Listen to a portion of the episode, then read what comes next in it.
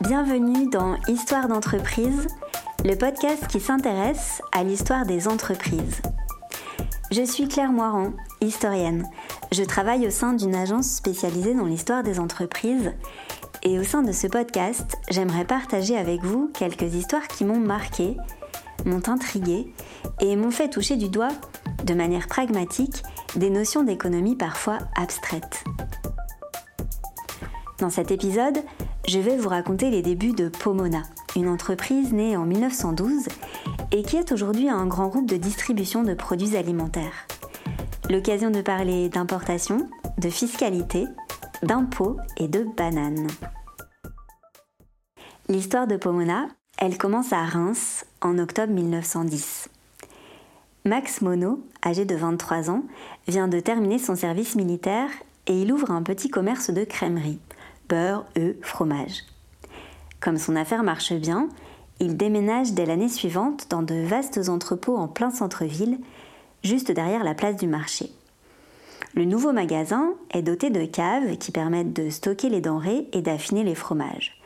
Alors pour profiter au mieux de cet espace, Max décide d'élargir sa gamme de produits et de proposer des rayons d'épicerie, de volailles, de fruits et de primeurs.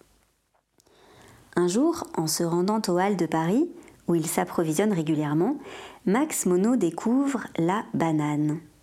Ce fruit exotique est alors pratiquement inconnu en province.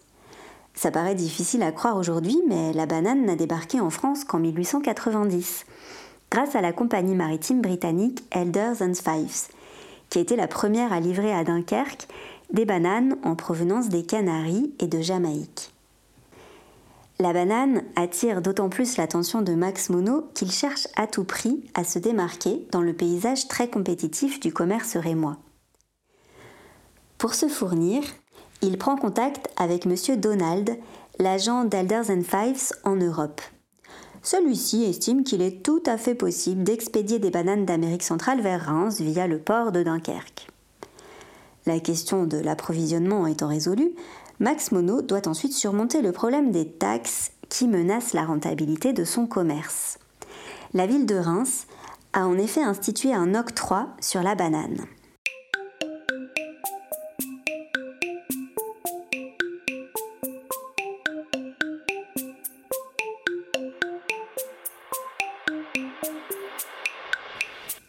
Alors l'octroi, c'est une très ancienne taxe, elle remonte au XIIe siècle, qui permettait aux municipalités de taxer certaines marchandises importées sur leur territoire.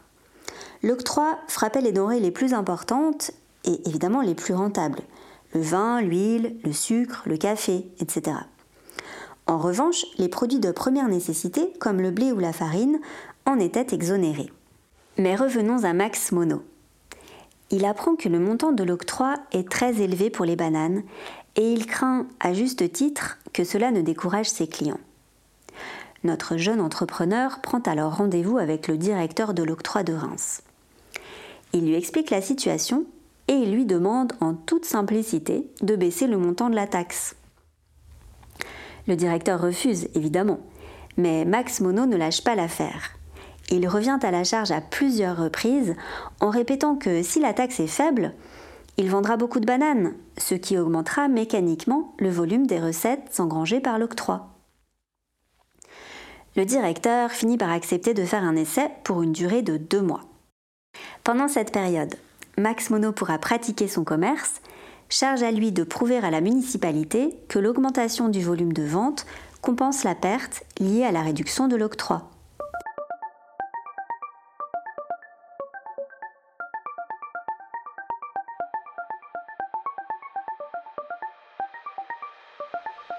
Le 27 mars 1912, le premier wagon de bananes arrive à Reims. La vente est un succès. Max Monod persuade alors le directeur de l'octroi de prolonger sa période d'essai en l'assurant qu'il va de son côté intensifier les ventes. Il délègue la direction du magasin à son frère Jean et rend visite à tous les commerçants et détaillants de la région pour leur proposer d'acheter ces bananes des Antilles. Les bénéfices sont modestes, mais l'affaire se développe. Le directeur de l'octroi, lui, est pleinement satisfait.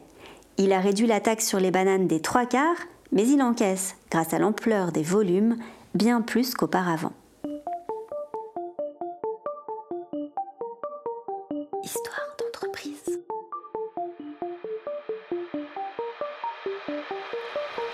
Je trouve que cette histoire est intéressante pour deux raisons.